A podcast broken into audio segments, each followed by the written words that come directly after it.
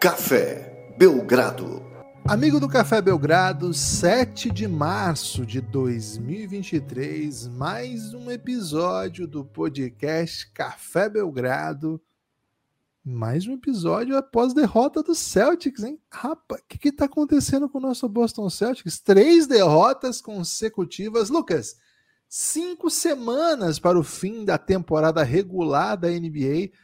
Cinco semanas que precedem o que é mais importante de em tudo que existe de esportes, né? Os playoffs da NBA.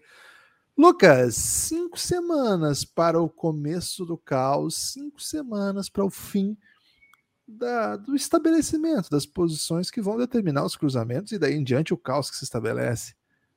Animado para essas cinco semanas que se apresentam no horizonte? Animado para percorrer essas cinco semanas refletindo sobre a vida? Tudo bem? Olá, Guilherme, olá, amigos e amigas do Café Belgrado. Cara, primeiro, né? Discordo, craque. Porra, confesso aí que. Só falei coisas objetivas. É, a conversa começou aí já trazendo, de fato, alguns fatos, né? Trouxe fatos aí, como diria muita gente. É, mas você falou assim: ah, o começo do caos. Não, velho, não é começo do caos. O caos já tá estabelecido aí até mesmo antes da temporada começar. Okay. O caos se intensifica, se amplifica em alguns momentos da temporada, em outros retrocede, é normal. O caos ele é assim mesmo, né? Você não pode esperar um, um comportamento típico do caos, né? Senão sequer seria caos, né? O caos tem que ser assim meio caótico mesmo, né? Vai e volta, sobe, cresce, diminui, desaparece. Mas, de fato, faltam cinco semanas, né? No dia 11 de abril, uma terça-feira, começará o play-in da NBA. Então, faltam exatamente Nossa, cinco semanas para o play-in da NBA. E por isso, Guilherme, trataremos aqui hoje de cinco questões.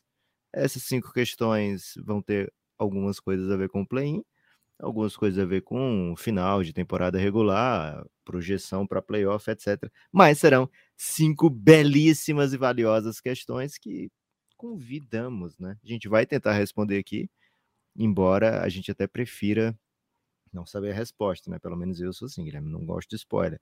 Então, se a gente acertar tudo aqui, que pena, né? Espero que a gente erre bastante. Né? Então, convidamos aí os amigos a prestarem atenção, os amigos, as amigas amigos do Café Belgrado a prestarem atenção nesses cinco temas que traremos aqui. Guilherme, uhum. o que você trouxe, assim, o, um dos temas que você trouxe, já quero trazer de cara aqui, né? Já vou até mudar a ordem pré-estabelecida, porque acho que ele não ele não faz parte da mesma família que os outros aqui que a gente vai tratar, que é a Copa Wembanyama, né? A Copa Wembanyama. Aliás, quando a gente começa o Café Belgrado, a gente lança a Taça Doncic, né? Onde as equipes brigariam pelo direito de escolher primeiro é, no próximo draft para pegar a escolha óbvia Luca Doncic. É, até o Phoenix Suns venceu essa Taça Doncic, mas infelizmente não levou, né? O prêmio Doncic, né? Levou a Taça Doncic, tem lá a Taça Doncic no, no seu glorioso sua gloriosa é um sala de troféus. A história do Suns nisso aí, Lucas, me lembra um pouco o Brasil de 70, né? Porque foi uma campanha maravilhosa. Não é o contrário? Levou... Não, não foi maravilhosa a campanha, né? Pô, eu lembro que a gente postava muito texto naquele de do contrário. Né? Cara, foi um dos motivos que a Febre ganhou muito seguidor nessa época. Ela gostava muito da Taça Donte, que era assim. É, o Suns lutou arduamente pela derrota, mas no final acabou vencendo, né? Fracasso, não sei o que, era, era, nessa linha, né? Então, assim, foi uma campanha maravilhosa, levou o título né, da Taça Donte, mas na hora de pegar o troféu, roubaram o troféu. Lucas, então, roubaram. por isso que eu te pergunto se não é o contrário, Guilherme, porque o Brasil ficou com a glória, né? O Brasil ficou com. Assim, você pergunta quem é o campeão do mundo, né? É o Brasil, em 70. É o Brasil. E não levou a taça, né? O Suns, pelo contrário, tem a taça, mas não ficou com glória, né? Não ficou com. Quem tem o Luca, né? Não é o Suns, infelizmente. Então o, Bra... o Suns é o... o, maratonista que ganhou aquela corrida lá do, do Vanderlei Cordeiro, que o, o cara grego entrou. Mas aí aquele cara levou o ouro e a Mas glória. Ele não, ficou... não, a glória ficou o Vanderlei, pô. O Vanderlei, o Vanderlei é ficou só com a medalha de bronze e com a Medalha do não, Barão de Cobertura. É, pô. Isso chama glória, Lucas. Mas quando tem o quadro de medalha, não tem espaço para Barão do Cobertão, Guilherme. Só tem ouro, prata e bronze. Tá, mas o, o Mavis não tem nenhum troféu da Taça Donde. Embora tenha Mas tem o, o Luca, pô. Tem o Luca lá fazendo 60 pontos. Não é o mais importante. Gibas! Vamos discutir melhor a base disso. Filosoficamente não está bem estabelecido, né? Você prefere o ouro ou o Barão de Cobertão, Gibas? Lucas, é, a Copa Imbaniama acabou. Esse é meu hot take. Esse para mim não é nem uma, bem uma questão, né? É uma. Ah, vou meter uma interrogação para parecer uma questão, né? A Copa Imbaniama acabou? E eu acredito que sim. Eu acho que não tem mais. Explique por que você acha que acabou. Vamos lá.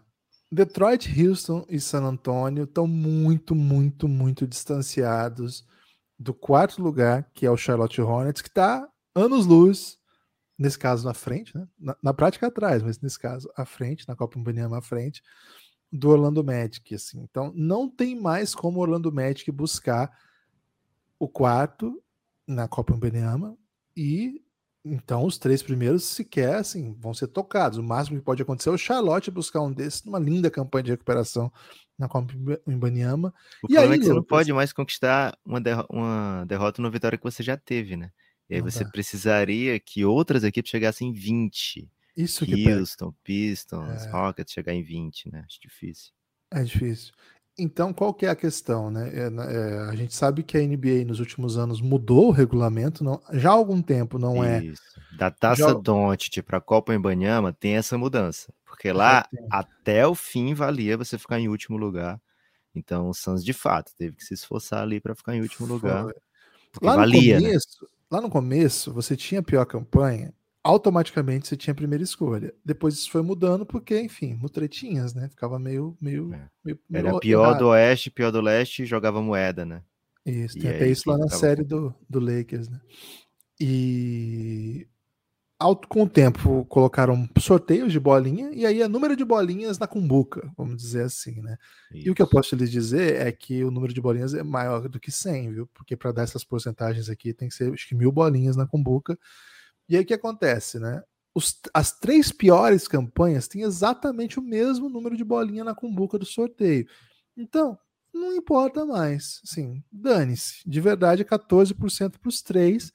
E assim, os três estão muito sólidos hoje como é, os vitoriosos da Copa Imbaniama, né? A Tríplice Aliança aqui. Então, o próprio título aqui é dividido, né? Porque 14% né, o título significa a pior campanha é apenas. É aquele paulistão que o pessoal bateu os pênaltis e contou errado, né? Pode ser, excelente, excelente lembrança. Ou, de repente, aí 87, né? Não quero entrar nisso porque tem muitos apoiadores recifenses aí, né? Mas tem gente que acha que devia dividir o título. Eu acho que tem um campeão que é muito claro, né? É. Gibas, o, o, tem um paulistão que acho que a Ponte Preta ganhou também, né? E aí são, todo mundo ganhou nesse ano que a Ponte Preta ganhou. Ah, teve esse? Esse aí eu tô por fora. Não tem um ano que tem três campeões, uma parada assim? Pô, tem um ano que foi dois, que o cara contou errado os pênaltis. Mas é, tem esse dos pênaltis, mas eu acho que tem mais um que tem três campeões. Ah, mas se não tem, agora tem. E aí, o que, que, que acontece? O quarto lugar, cara, a campanha dele também é 12,5%, é só 1,5% a menos de chance do que esses três primeiros. Ainda é ótimo o título. Então, assim, só a partir do quinto que cai para 10,5% e daí em diante tudo menos de 10%. Todos os times que não vão a playoff, lembrando, ganham bolinhas na cumbuca. Né? Todos os times. O, pior, o melhor time que ficou fora do playoff ainda ganha 0,5% de bolinhas na cumbuca. Então, assim, você foi para playoff e você não tem nenhuma chance de, de pegar uma Banyama. É, mas de resto, todo mundo que não for a playoff ainda tem. Mas em geral, os times que conseguem a melhor escolha são esses que têm alta porcentagem. Então, Lucas, a Copa em Baniama acabou. Não há mais o que possa ser feito para times ficarem muito pebas. O que pode acontecer é equipes tentarem aumentar o seu número de bolinhas. E nesse caso eu quero destacar aqui o empenho do Utah Jazz que tem feito uma bela run em busca de derrotas para ter mais bolinhas. No momento, Lucas, se na Cumbuca tiver 100 bolinhas, eles têm duas, 1.9, tá? É, lúdicos duas. Então, eles com um pouquinho mais de derrota. Olha só, se eles conseguirem perder mais uns três joguinhos aí numa sequência, eles podem buscar belíssimos 7%. aumentar em sete vezes, nem tanto, né? Porque é 1,9, hum, três vezes, três e meio vezes a chance de chegar ao Imbaniama. Aí, vamos dizer assim, existe um empenho por derrota que ainda é latente. Agora, desses times que estão na rabeira, Lucas, acho que acabou. Gibas, posso tentar discordar de você até mesmo mais uma vez que você traz fatos aí, né? Que você chega com a sua camisa, né? É, com muitos fatos aí. É, cara, embora tenha acabado a briga pelo Wembanyama, pela Copa Wembanyama, essa é uma Copa que, porra, dá duas vagas na Libertadores, né? Diferente da Copa do Brasil. Então, se por um lado você pode pensar assim, poxa, não faz tanta diferença eu ficar em primeiro, segundo ou terceiro, porque é a mesma odd para primeiro, para segundo, para terceiro, para quarto, ainda assim a posição final vale. Então vamos supor que alguém que não ficou nas últimas três posições sobe, né? E fica com a primeira escolha. Vamos, vamos supor aqui que, sei lá, o, o KC ficou fora dos playoffs e aí teve, deu sorte nas bolinhas e pegou a primeira escolha. Aí. E mais ninguém subiu. Aí, quem ficou com pior campanha geral vai para a segunda escolha, né? É, na verdade, não é bem assim, que vai ter que ser sorteado também, né? Primeiro, segundo, terceiro e quarto. Mas ainda assim, Guilherme, tem valor, porque quando termina o sorteio, digamos assim, quando acabou o sorteio, a ordem final é, é representada, né? Então, até para o Scott Anderson não faz tanta diferença, porque ele deve ser segunda escolha. Mas a partir do momento que se acabam os sorteios, né, as quatro primeiras são sorteadas, aí a partir daí. É, é Guilherme, vou, não vou refutar, não. Você tá certo mesmo, hein? Ih, Acabou Copa Wembanyama. Acabou. Acabou Scott Henderson. O que me também. obriga, Lucas, a te perguntar: escolhe aí, desses vencedores ah. da Copa Wembanyama, qual o melhor destino para Vitor Imbaniama? Agora, na prática, claro que existe a chance de o um sorteio ser épico e um Wizards conseguir essa pique, o Pacers conseguir essa pique, o Orlando conseguir essa pique. É, porque assim, o quarto, a quarta pior campanha, como o Hornets, ela tem quase a mesma chance da terceira, né, de pegar o Embanyama. É 12% e meio contra 14%, né? É, então ele tá, tá bem também, né? Mas, assim, por pelo que representa Popovic, acho que ele precisa ter um embanhamazinho. Precisa não ter sido em vão, sabe, Guilherme? 16 derrotas seguidas. Precisa ter essa nova oportunidade aí, sabe? Então, o Embanyama no Spurs, acho que é o, o local, né? A, a, equipe que eu gostaria de ver o Vitor jogar. E, enfim, é uma dessas apostas gigantescas, né? Porque o homem é gigantesco mesmo. E é um talento gigantesco também mas é, a gente nunca viu esse, esse tipo de, de, de, tamanho, com esse tipo de mobilidade, com esse tipo de, de tudo, né? Então tudo vai ser um aprendizado, tudo vai ser um, um é, vai ser diferente. A gente já viu muitos jogadores muito grandes tendo problemas de contusão também. Então vai ser um vai ser de qualquer forma vai ser uma grande aposta. Toda primeira escolha de draft é uma grande aposta. Né? A não ser quando é uma coisa muito óbvia como o Luca Doncic, né? E aí aí você devia escolher. Mas na maioria das vezes é uma grande aposta e mais uma vez vai ser. Espero que vá para San Antônio, viu, Guilherme? Quero ver o Embanyama com o Alvinegro do Spurs. É alvinegro, Guilherme? Porque às vezes é um prata, né? Um preto. Alvinegro. É autêntico alvinegro, tranquilo para estabelecer. O prata que eles usam ali é, é, uma transição, né? Porque preto e branco ficou meio cinza, mete um prata para ficar para ficar chique, né? Vale dizer, o Vitor Embanyama não tem a trajetória similar à do Luca Doncic por não ter jogado as principais competições europeias, mas já no seu ano de calor, vamos dizer assim, né? no seu ano de no ano que ele vai ser draftado, no último ano de Europa, a temporada dele é magnífica jogando contra os, vários dos ótimos jogadores da Europa. Né? Hoje a, o basquete francês tem duas equipes da Euroliga com bons elencos e mesmo assim ele é o melhor jogador da liga, uma liga que tem, na minha opinião, o melhor jogador da Europa, que é o Mike James. É, hoje o Monaco é o líder do campeonato, o time dele, né? O Levallois é, é o segundo lugar e tá muito bem. Acabou de ser eliminado na, na Copa do que é a Copa que tem da França lá, para o outro ótimo time que também joga a Liga, que é o Lyon, que era o ex-time dele, é o time que ele saiu para poder jogar mais tempo. Ninguém esperava que o salto fosse tão, tão alto.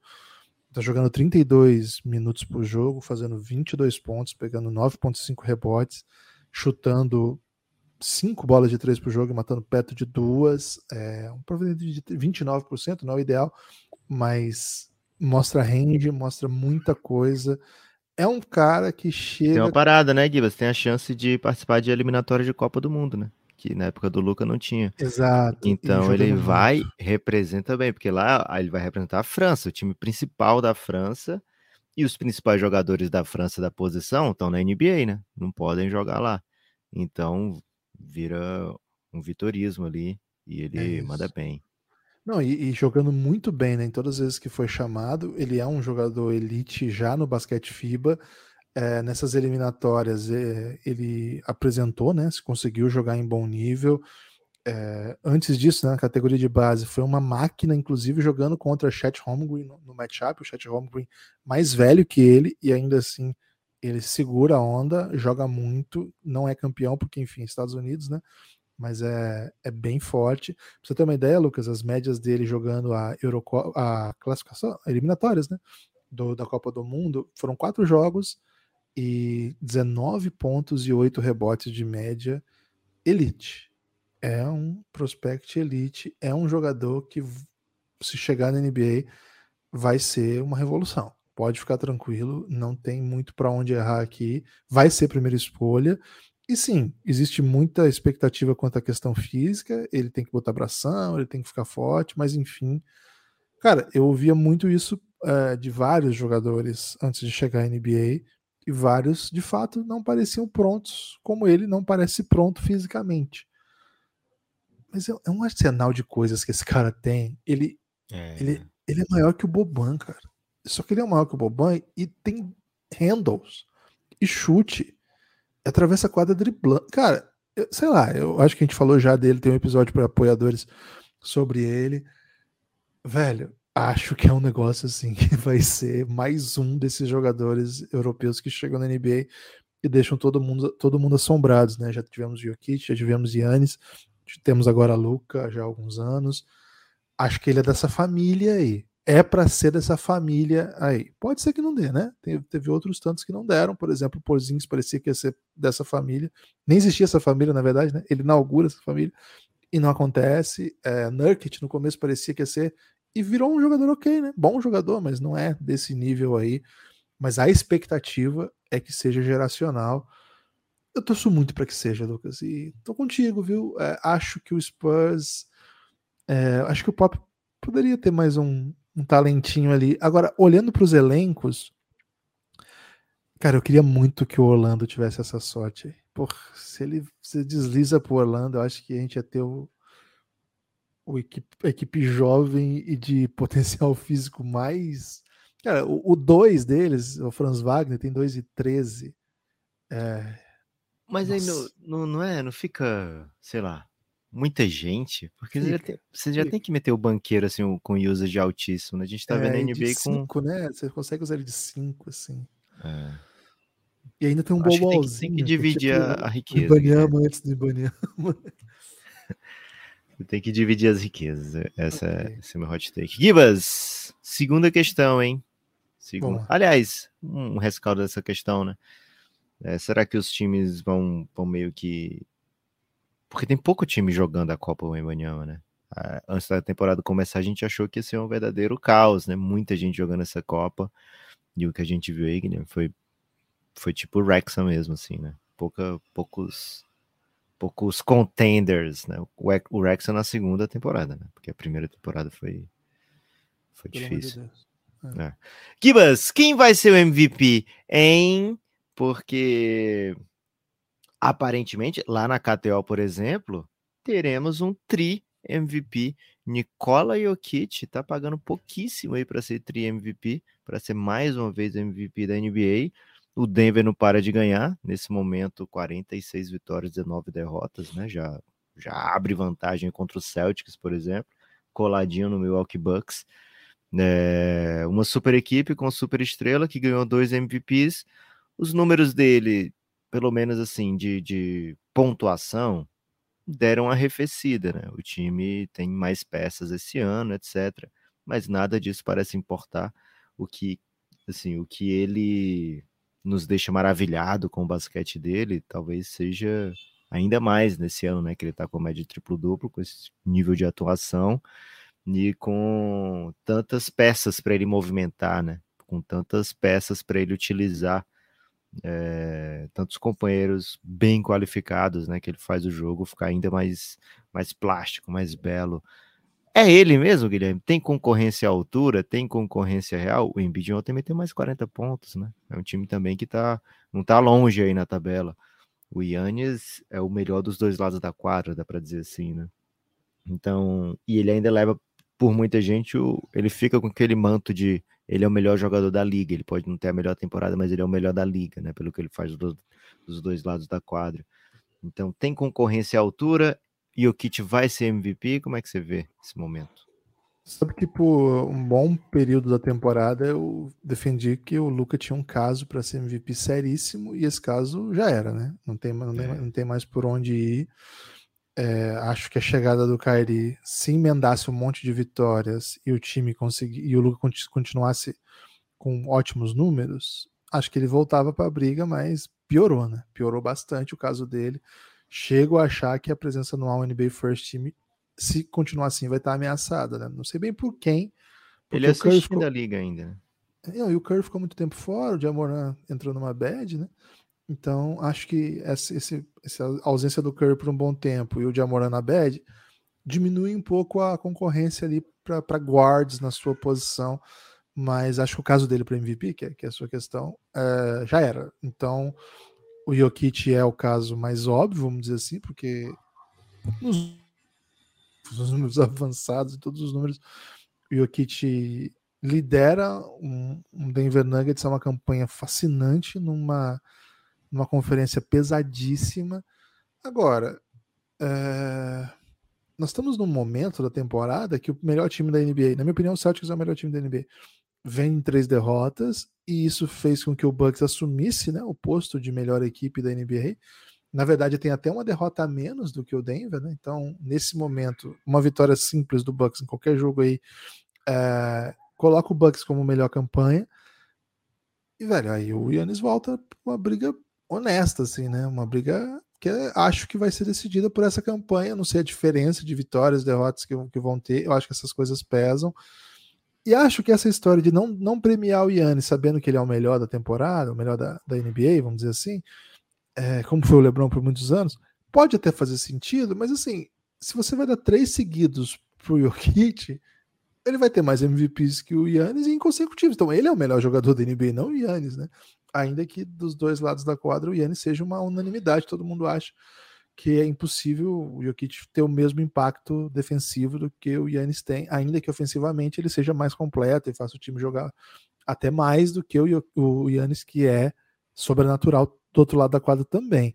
Então, acho que esse prêmio tá mais brigado do que as odds sugerem. Tô, tô com, como o Lucas falou, entre os dois ainda tem o Joel Embiid, que, cara, o Joel Embiid, para quem assiste os Sixers, fica muito chocado com o impacto que ele tem. É um negócio assim.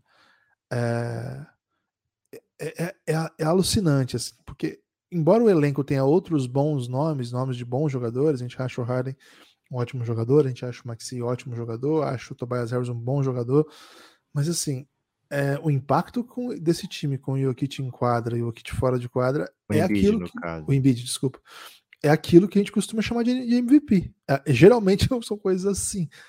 É uma coisa muito impressionante o, o que ele é capaz de fazer no sentido de noite após noite ser alimentado frequentemente e o tempo todo encontrar saídas, né? o tempo todo encontrar caminhos para pontuar e ele pontua de, das mais variadas maneiras nós estamos gravando isso num dia seguinte que o time dele meteu 147 pontos, ele meteu 42, 147 pontos, porque, porque foi isso que o jogo pediu, né? O jogo pediu que fosse acelerado, o Pacers te, te bota para correr, te obriga a tomar esse tipo de, de decisão. É, recentemente ele perdeu aquele jogo que ele mata a última bola lá contra o Celtics de placar bem mais baixo, né? defesa bem melhor, mas de novo, né? Ele 41 pontos contra o Celtics, ainda meteu aquela bola de três no, sei lá, alguns segundos, alguns milésimos de segundo depois e já não valia. Então, assim, ele tem um caso, já há algum tempo é um, é um dos favoritos e raramente vai ser premiado enquanto é, o olhar sobre ele foi esse de que o elenco do Sixers não é tão, não é tão fraco a ponto do que ele faz ser considerado a coisa mais fascinante do mundo. É, acho, acho que é uma pena, viu? Acho que a gente subvaloriza muito o Embiid, mas de fato ele, ele joga numa época em que ele nem pega o NBA First Team porque ele está enfrentando ali para esse nome o Kit que é imparável, que é um dos maiores pivôs da história do basquete como ele e todo ano está entregando mais, né? Nesse momento quatro vitórias a mais. Então não sei, é difícil. Acho que o Embiid, embora tenha um ótimo caso, raramente recebe tantos votos. Né? Um cara até considerado que se considera injustiçado pelo, pelos votantes e me parece que vai ser o caso mais uma vez. Então acho que o, o Giannis vai ser um candidato mais óbvio pelo fato de que o Bucks tende a passar para o primeiro lugar e há uma tradição de, de premiar o melhor, o melhor jogador da melhor campanha. Vai depender muito de quanto o Denver vai conseguir sustentar esse primeiro lugar. Do Oeste vai conseguir, né? mas no geral, hoje tá pau a pau, jogo a jogo. Acho que é uma das grandes questões, viu, Lucas? Essa reta final, em geral, MVP é o prêmio mais prestigioso, mas em geral o debate não, não tá tão, tão equilibrado assim. E assim, acho que os outros nomes que eram mencionados aí, o Jason Tatum, é, já falei do Luca, né? Lá na, na, KTO, esses são cinco. Esse é o All NBA First Team bem estabelecido, né? Luca, Tatum, Yannis, Embiid, Jokic. Não pode, né? Mas não pode porque o, Jokic e o Embiid brigam por uma vaga. E assim, o próximo da lista aí é o Damian Lillard, cara. Então, assim, tá muito atrás, né? Tá, tá, pra você ter uma ideia, o Jokic paga 1,2. O Luca, que é o quinto, paga 26 reais para cada um real apostado. O Lillard paga 190. Então, assim, há claramente cinco favoritos. O caso do Tatum, ele é, ele se sustenta nessa mesma ideia, né? O melhor jogador do melhor time. Eu acho que o Celtics tem chance de ser o melhor time. Mas acho que ele também acaba sendo prejudicado na candidatura, e eu acho que nesse caso aqui com razão, de que o, o Celtics ele é tão completo e tem tantas opções e tem jogadores que assumem responsabilidade no mesmo nível que ele, né? Acho que o Jalen Brown, incontáveis noites, é mais importante para o time, dos dois lados da quadra, inclusive. Então, acho que ele vai ser um, um quarto lugar aí com gosto, o Tatum. Lucas, corrida bem divertida, viu, para MVP esse ano. É, os números do Jokic, né? 24 pontos por jogo, 12 rebotes, 10 assistências, basicamente isso. E do Embiid, 33 pontos por jogo, tá brigando mais uma vez para ser o cestinha da temporada, né? Tá pertinho do Luca, que tem 33.4. 11 rebotes, 4 assistências, nada, nada discreta também a temporada do Embiid bem absurdinha. É, o Yannis, que tem nesse momento né, melhor campanha por percentual, né? São 46 vitórias para os dois, né, para Denver e Bucks, mas um pouquinho melhor o, o Bucks porque tem uma derrota a menos. 31 pontos, 12 rebotes, 5.5 assistências, além de todo o impacto defensivo, né? As estatísticas corroboram com a ideia de que de fato ele é um, um monstrengo é, dos dois lados da quadra. Mas, Guilherme, tem outro fator interessante aí do, do, dos prêmios individuais, que é essa força do Nicão, né? Você falou aí do Lillard, que tá 190 para 1. Andando um pouquinho mais para frente, ainda no top 10 tem lá Jalen Brunson, né? à frente de Curry, por exemplo, na corrida para MVP, à frente de Kevin Durant e de, de vários outros. É, Julius Randle também está ali entre os que aparecem. E essa força do Knicks para os prêmios individuais se mostra aí porque, por exemplo, o Emmanuel Quickly já é o líder nas odds, né? A odd mais baixa para ser sexto homem. O Thibodeau já aparece no top 4 aí para técnico do ano e o Jalen Brunson é o vice-líder na odd de MIP. Então, falamos lá na, na série MIP Hunters, né? A força do Knicks. O Knicks aí não pode vencer uns jogos, Guilherme, porque a galera ficou muito animada, viu? Então, uma grande atenção aí se você é das bets com essas odds. Guilherme, quero pegar mais ou menos. Com, hein? KTO.com, é... melhor lugar para você fazer sua aposta. KTO Underline Brasil nas redes sociais.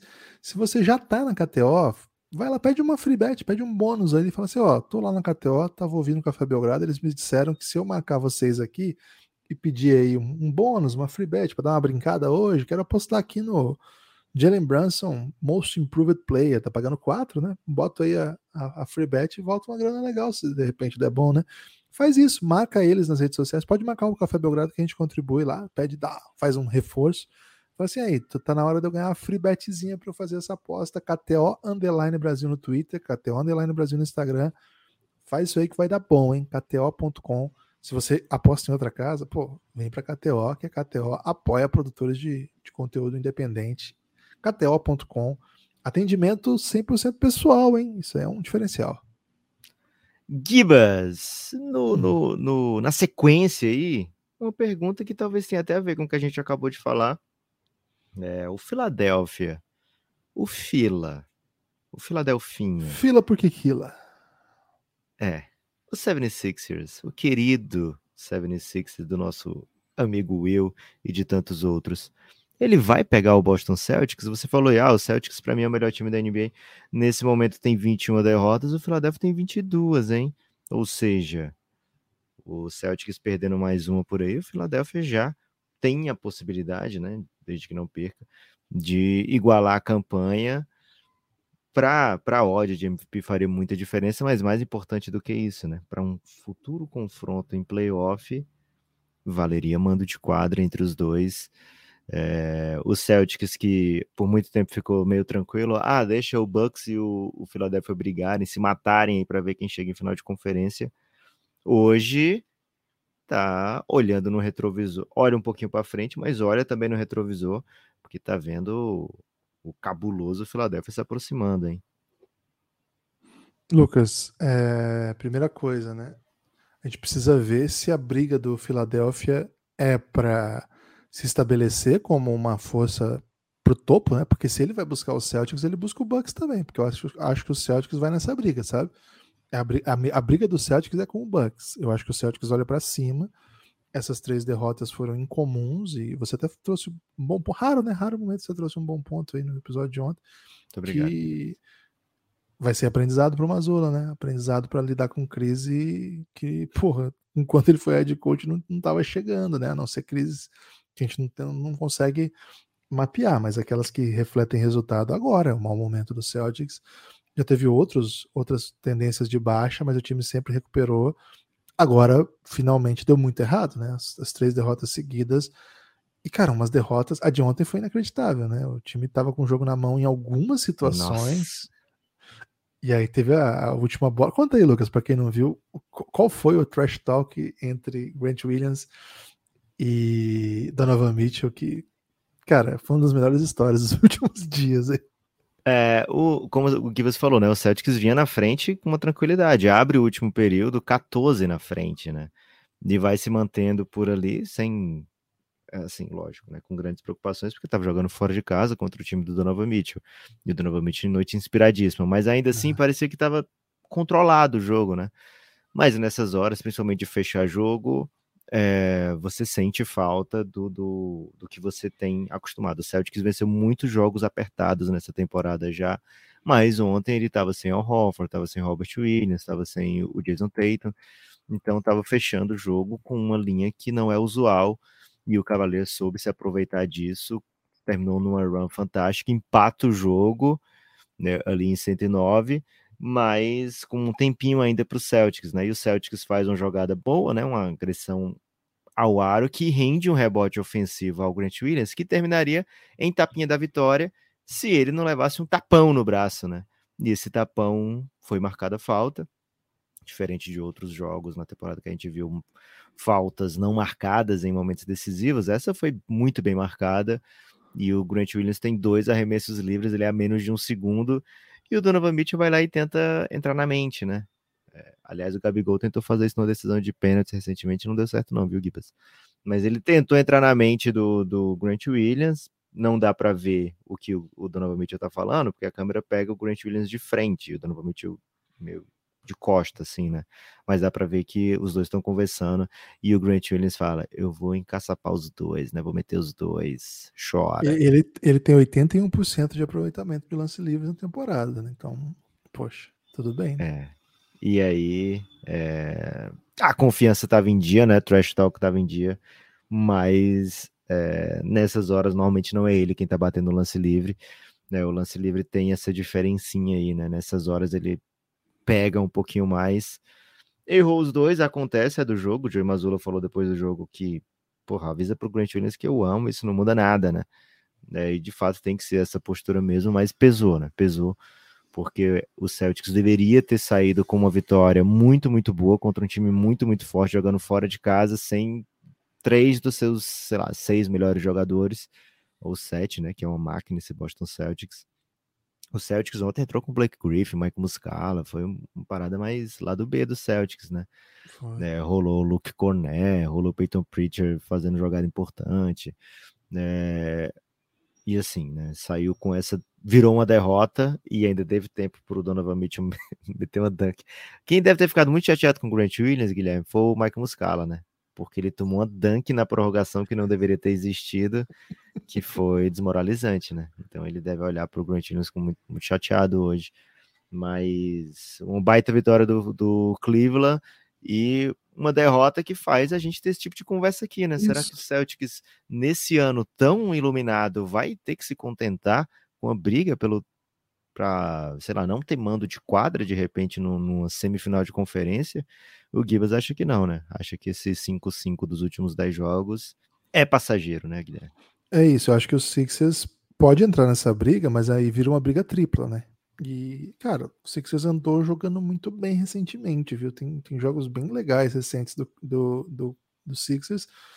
Tem uma sequência que não é fácil, mas é ligeiramente aprazível, sabe? Porque nos próximos jogos vai enfrentar equipes que estão piores do que ele. Claro, não são equipes fáceis. Tem um Cavs daqui a pouco, o Blazers está tá brigando, o Timberwolves está brigando, o Wizards está brigando. Mas assim, você entra em jogos assim com possibilidade de vencer. Você ainda tem um Hornetzinho no caminho, você tem um back-to-back -back contra o Bulls. E, cara, back-to-back -back contra o Bulls, você não vai para trocar a vitória, né? Você, acha que você quer ir para 2-0, um time igual o Sixers. Então, só lá na reta final que vão vir as pancadarias, né? Que aí é Golden State Warriors, Phoenix Suns, Denver Nuggets.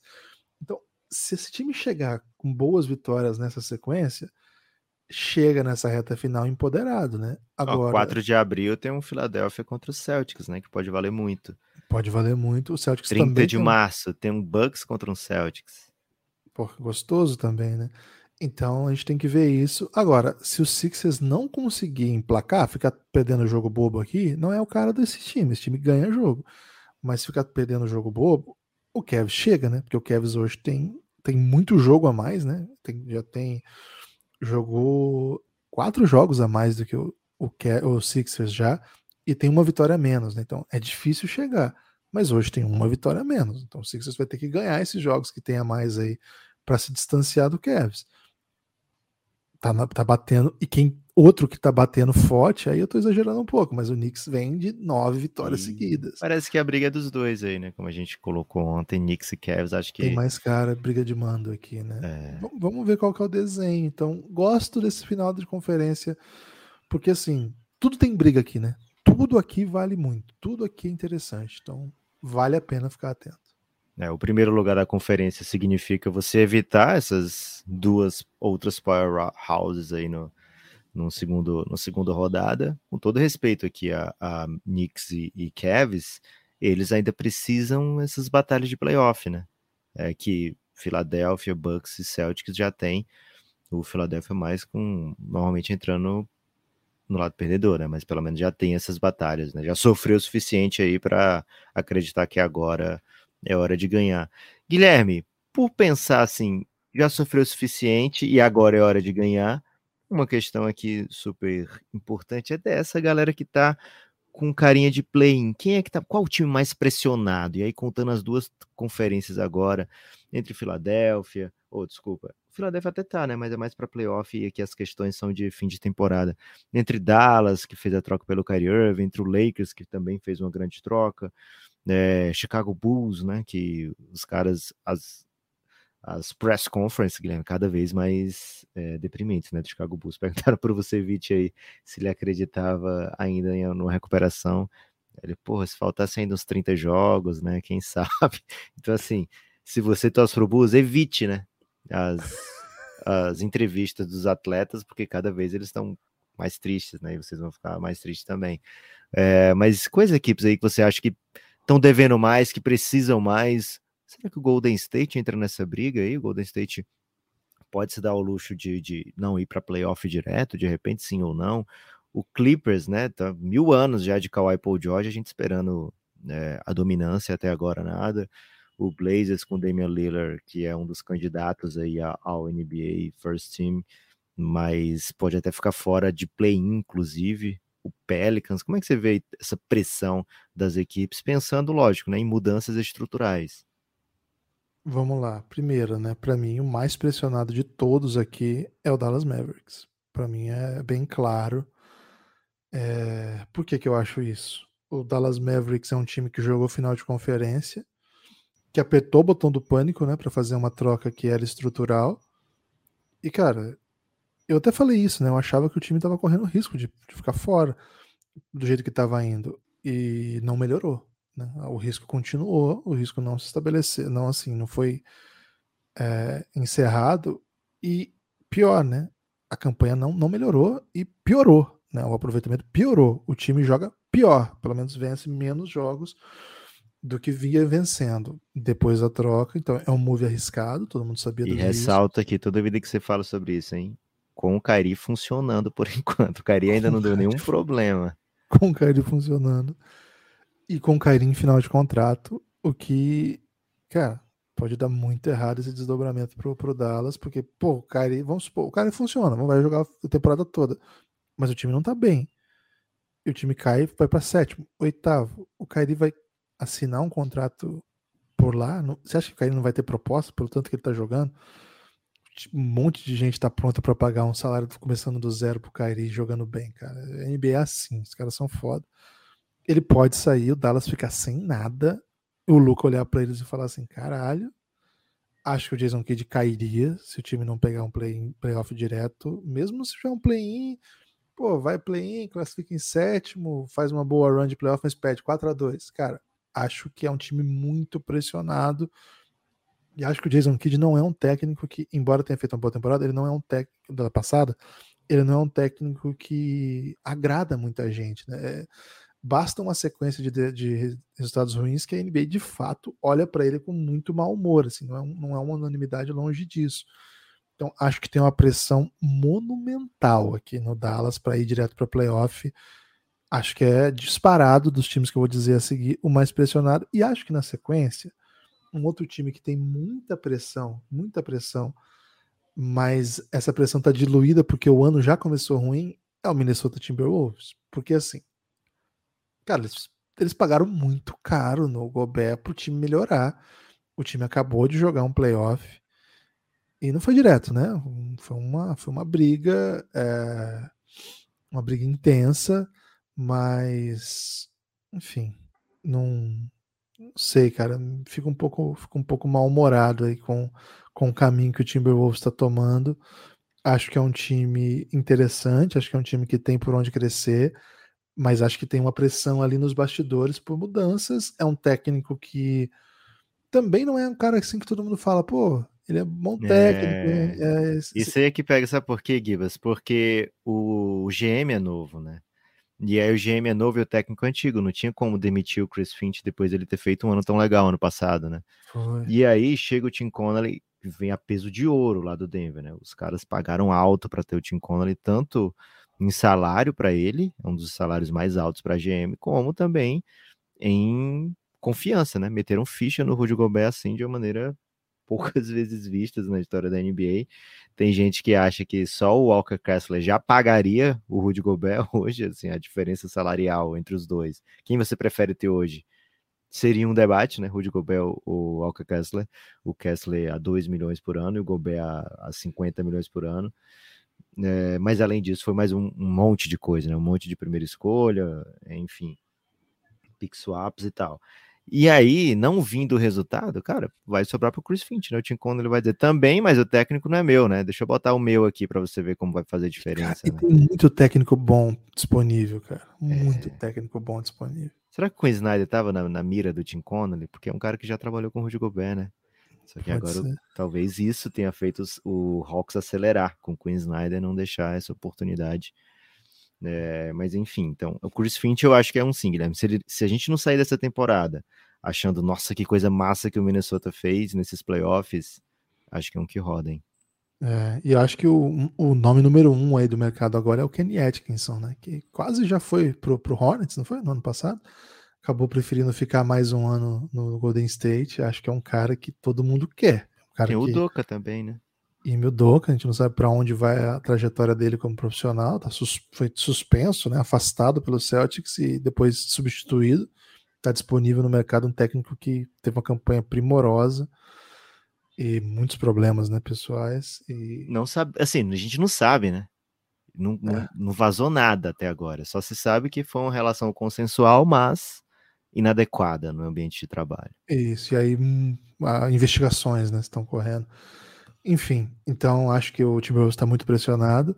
E, cara, acho que em algum momento o Clippers vai ter que pressionar por resultado por esse caminho que o time escolheu, porque esse time era para ser uma potência, era para ser um grande time, e já vem de uma campanha de 40 vitórias apenas, e que não deu bom, e agora está caminhando para mais uma campanha, pô, mais um ano de Clippers mais ou menos.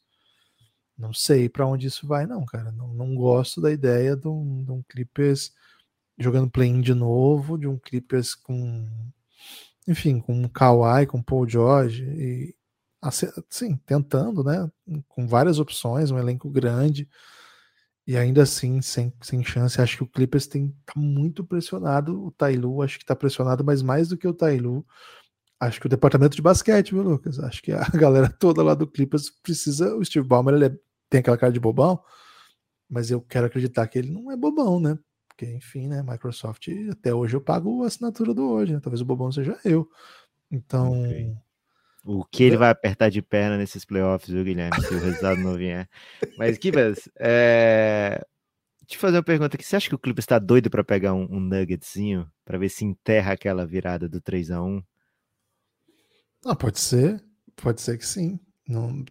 Cara, pode ser que eles queiram até um Memphis, né? Pô, nenhum desses times olha pro Memphis e fala, porra, foda ganhar do que Memphis, medo, né? É, nossa. Cara, o único time que inspira medo, medo mesmo, é o meu Golden. Vamos ser honestos aqui. É o único time que você fala assim, hum, puta, puta, lá vem os caras. Agora tem um. Agora tem o Kevin Durant no Suns, é. é, tem razão, tem razão. Os Dona Phoenix, Morte. Né? Pô, Phoenix Suns, os caras vão olhar e falar assim, velho, esses caras da máfia aí são bravos, velho. Esses caras aí são cabulosos. Mas tirando esses dois, que assim, você olha e fala assim, puta, não sei se dá, se eu não sei se eu tenho por onde ir aqui, não eu acho que não tem uma ideia na NBA de porra, precisamos muito evitar, né? Acho que claro que tem respeito enorme pelo que faz o Jokic, o Denver, e não é fácil, mas. É, eu acho que o topo do, do Oeste tá com aparência diferente do, do topo do Leste, porque o topo do Leste a gente já viu, né? A gente já viu esse Bucks ser campeão, a gente já viu esse Celtics é, é, chegar em final e, e, ser dominante, a gente sabe o que esse Philadelphia pode fazer, né? Ou imagina, ou deixar de fazer também, mas enfim entre os três, todo mundo prefere pegar um Philadelphia do que esses outros dois que a gente já viu, enquanto Denver, Memphis e Kings ainda não fizeram aquelas campanhas super longas, né? O Denver teve aquela final de conferência na bolha, é, excelente, né? Passou pelo Jazz, passou pelo Clippers, mas de lá para cá não conseguiu fazer uma campanha de playoff com a galera inteira, com é, assim, não, teve saúde, não teve sequência, né? Então as questões voltam, né? As questões normalmente voltam.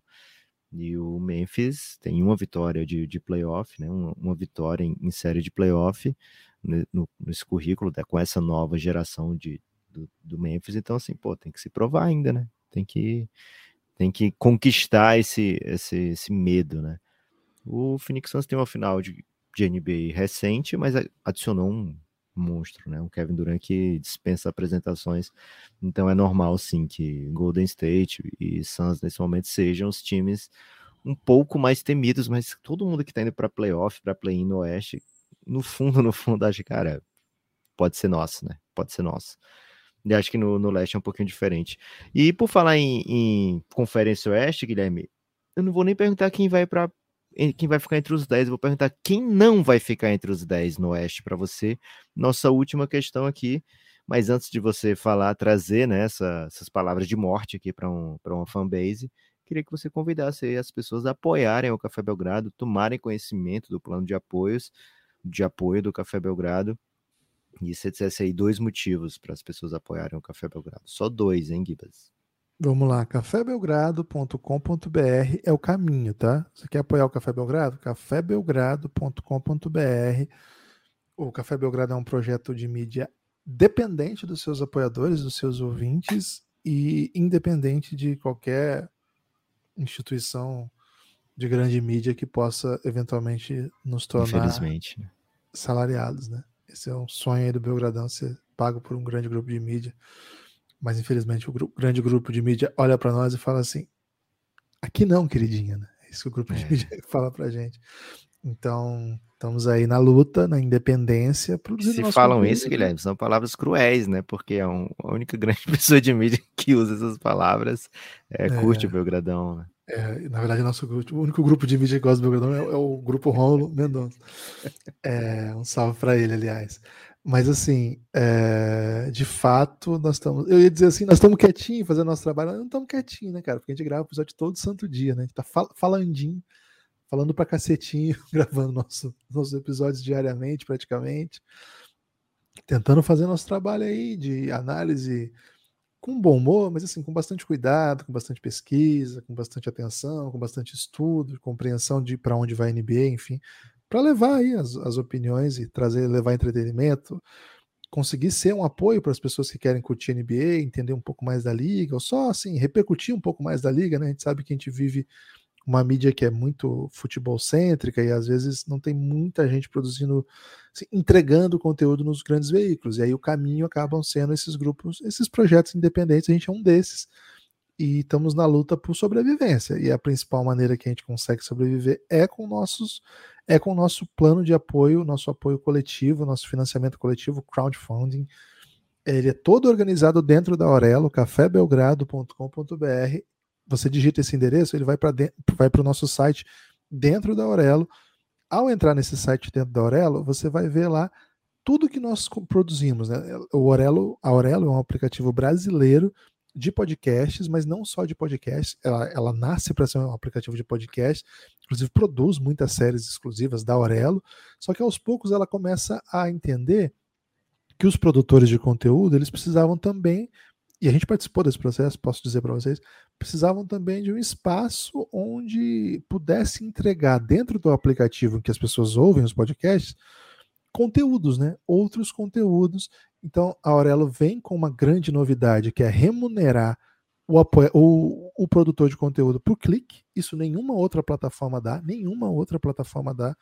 Você clica lá, você ouve o, o, nosso episódio no aplicativo da Aurelo, a gente é remunerado por isso.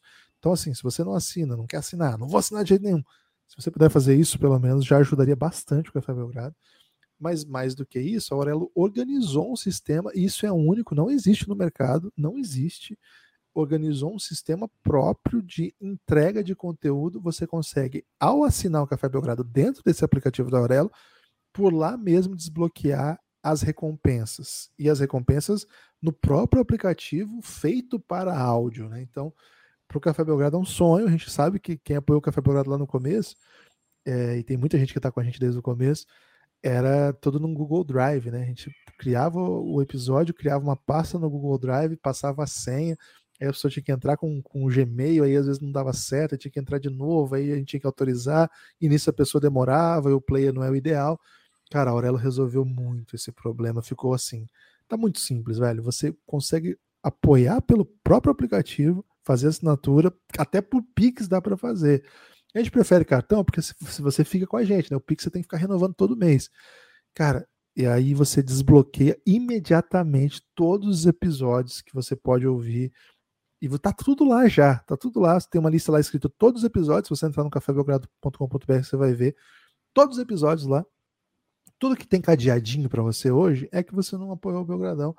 Eu acho que essas palavras de racionalidade, mas um pouco emocionadas, vão tocar seu coração para você apoiar neste minuto cafébelgrado.com.br. Será que vai dar certo, Lucas?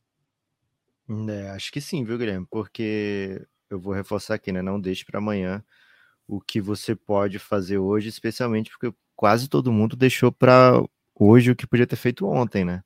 É, ontem apenas o Samuel Demarque, né? Valeu, Samuel Demarque apoiou o Belgradão. É, depois que a gente gravou, né? Porque antes da gente gravar teve o Fernando Travaglini, que a gente já tinha falado. Mas a grande maioria, Guilherme, já deixou para o amanhã de ontem, né? Então o amanhã de ontem é hoje. Então, cafébelgrado.com.br, por favor, nos apoie, ajude o Café Belgrado a se manter. Guilherme, última questão aqui, hein? Qual fanbase está destinada aí ao sonho das bolinhas, né? Ao sonho de acordar, né? dormir triste, porque não fui para playoff, sequer para play-in, mas posso acordar feliz aí porque peguei o Embanyama. Bom, eu tenho dito aqui já que o Jazz, embora hoje esteja. Não entre... conta, Guilherme. O Jazz não conta, pelo amor de Deus. Mas hoje está em nono. Ok, então o Jazz conta. Hoje o Chicago Bulls tem chance de play. Mas, cara, como você falou, né? tá meio triste, né? Tô achando que não vai dar pro Chicago Bulls. Triste, né? Falar isso aqui, mas acho que não vai dar pro Chicago Bulls. Acho que Vamos lá, hein? Faltam time, mais dois, pelo menos. Time assim, que eu acho que vai... Rockets, Spurs, Thunder não vão, de maneira tá. nenhuma, né? Ou o Thunder, ou ainda você ainda vai fadar algo agora, porque o Thunder mereceu duas recentemente, né? É, mas. Cara. Tá eliminado o Thunder? Cara, eu não queria eliminar o Thunder, mas ele ganhou duas do Jazz, né? Que tá nesse projeto aí. Vou eliminar o Thunder. Thunder acho que é. já vai. Thunder você tá tem fora. que deixar todos fora. Você vai ter que cravar aqui os 10 do, do play-in, tá? Tá, então eu vou cravar o Pelicans também fora. Pelicans fora também? É. Tô, Morreu Maria Preá? Quem é Maria Preá que se fala tanto, hein, Gibas? Não conheço Existe essa expressão, é... viu? Não, é ninguém nunca tinha falado. É, então, tô colocando aqui no play-in Lakers, Blazers, Clippers, e aí o outro. Esses que... são os dentro que você tá dizendo, né? Isso. E aí os okay. outros de cima aí, né? É, eu, na verdade, assim, eu tirei o Jazz, okay. o Pelicans, o Thunder, o Spurs e o Rockets. Esses são os cinco que ficam fora aí da, da briga. Blazers dentro, Lakers dentro. Do jeito que tá Perfeito. tá hoje, só o Jazz sai e o Lakers, entra. Isso. Boa. Acho que esses serão palpite, né? Sabe Boa. que palpite é, ó, além de ser uma bela canção, não tem muito rigor, né? Só palpite. Agora, do outro lado, acho que tá mais. Acho que o Pacers não, não tem punch para chegar, embora jogue um basquete muito vistoso. Perde uns jogos jogando bem, isso me irrita. E aí o resto, acho que o jeito que tá, fica, viu? Acho que o Wizards vai ficar com essa décima vaga. O Wizards tá bem no hype de pegar um play-inzinho, né? Acho que, ah. acho, acho, que o Wizards. E o Porzingis tá, tá jogando bem, assim, né? Pra, pra o que virou, né? É. O Porzingis, esse momento que tá, tá valorizado, digamos assim. Guilherme morreu Maria Pré é uma expressão tipicamente nordestina, hein? Informação aí para você. É um encerramento de assunto, né? É tipo, acabou a discussão, morreu Maria Preá. Mas felizmente aí não é um personagem que de fato morreu, né? É um, apenas um, é um, personagem fictício que morre diariamente. Não. Triste para acabar também, né? discussões. Né? Não é, um pouquinho não é triste. Mas imagina se é real e morre todos os dias. Né? Porra, aí é terrível, né? É. Mas é isso então, ó. Wizards fica, Raptors fica, então Bulls, Pacers e os outros três, né? Magic, Hornets e Pistons. Tô cravando isso aí, Dá pro Tô Magic cravando. sonhar? Com o quê? Com o Banyama? Ou com o play, play... Playzinho? Um? Cara, não, não tá fácil não, né? Tem muito jogo para tirar e, como você disse, são cinco semanas para começar a pós-temporada, né? Então. Ok. Hoje eles têm um Bucks. É, é sequ... foda também. Se fosse só, que... só Celtics daqui para frente, era mais tranquilo. só que eles têm um Jazz aí, né? O Jazz tá bem pouco interessado e tem um Spurs. Então, de repente, consegue tirar um pouquinho aí. É, mas aí depois tem Lakers, tem Knicks, que é duro. Tem.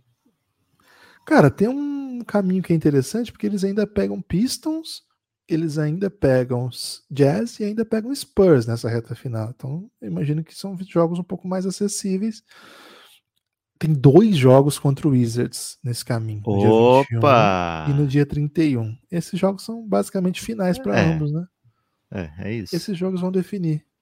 é, se o Magic, Magic tem ou não. Vou entrar chance. no hype de Orlando Magic, hein? Perfil aí brasileiro. Não, não necessariamente pra tirar o Wizards, né? Mas pra ter animação até o final. Porque, pô, como eu disse, né? O Bulls, o pessoal tá muito triste, velho. Não dá pra, pra acompanhar o Bulls querendo ficar feliz. Você já viu a tabela do Bulls, velho? É uma pancadaria, velho. Por isso que o Vucevic tá tão triste, cara. O Vucevic É. deve estar olhando pro Magic e falando, porra, sair na hora que ficou divertido, velho. Aí é foda. Foda. Mas, de fato, viu, Guilherme? São, é uma reta. São cinco semanas decisivas aí pro, pro mundo da NBA. E pra gente também, a gente espera contar com o apoio e o carinho dos ouvintes nessas cinco semanas. Vamos fazer o possível para entregar 25 episódios aí, pelo menos, hein? Daqui pra lá. Entre alguns deles fechados, inclusive, hein? Então, se você for apoiador, vai ter conteúdo bom pra você aí no caminho, hein? Fique atento, valeu? Lucas, tem destaque final? Meu destaque final, Guilherme, vai para todo mundo aí que tá super reagindo, né? Às expressões escatológicas do Café Belgrado, a golpes aí até em regiões não adequadas, né, para serem golpeados. É, por favor, continuem, né, espalhando a palavra do Café Belgrado. É, dou muita risada, né, com as marcações de, de, de pessoas falando de momentos do Café Belgrado, momentos ou engraçados ou até reflexivos, né? Fico sempre muito feliz quando vejo né, pessoas comentando episódios do Café Belgrado. Então, se você está ouvindo agora nesse momento, gostou de alguma parte do episódio, destaca aí para a gente saber do que que o povo tá tá aqui dos episódios, Guilherme. Isso, se você não gostou de algo, não fala não, né? Não Guarda fala, pra pelo você. amor de Deus. Guarda né? pra você, né? Às vezes o silêncio é a arma Ou até do bom. mente, né? Mente para enganar os seus inimigos. Fala, porra, tá bom demais o Café Belgrado, né? Tá bom demais. Manda para todas as pessoas que você não gosta, manda que tá Posta no. Twitter. Eu te garanto que a maior parte do Twitter que você vê, você não gosta. Então, Ok. posta lá que vai estar bem.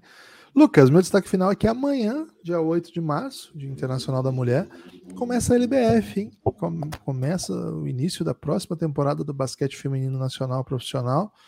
Jogo entre SESI e Catanduva para abrir os trabalhos às 7h30. Essa temporada da LBF vai ser multiplataforma, hein? vai ter transmissão na internet com UOL, CBN Campinas, TV Mirante e o Live Basketball, né? Nossos colegas do Live Basketball também vão transmitir muitos jogos. Então fique atento, hein? Você que curte um basquete feminino. Tá chegando a hora de mais uma temporada. Vale a pena, hein? Muito entretenimento. Atentos aí no time do Santo André e do Coach Choco. Um grande salve aí pro Coach Choco, ouvinte apoiador antigo do Café Belgrado.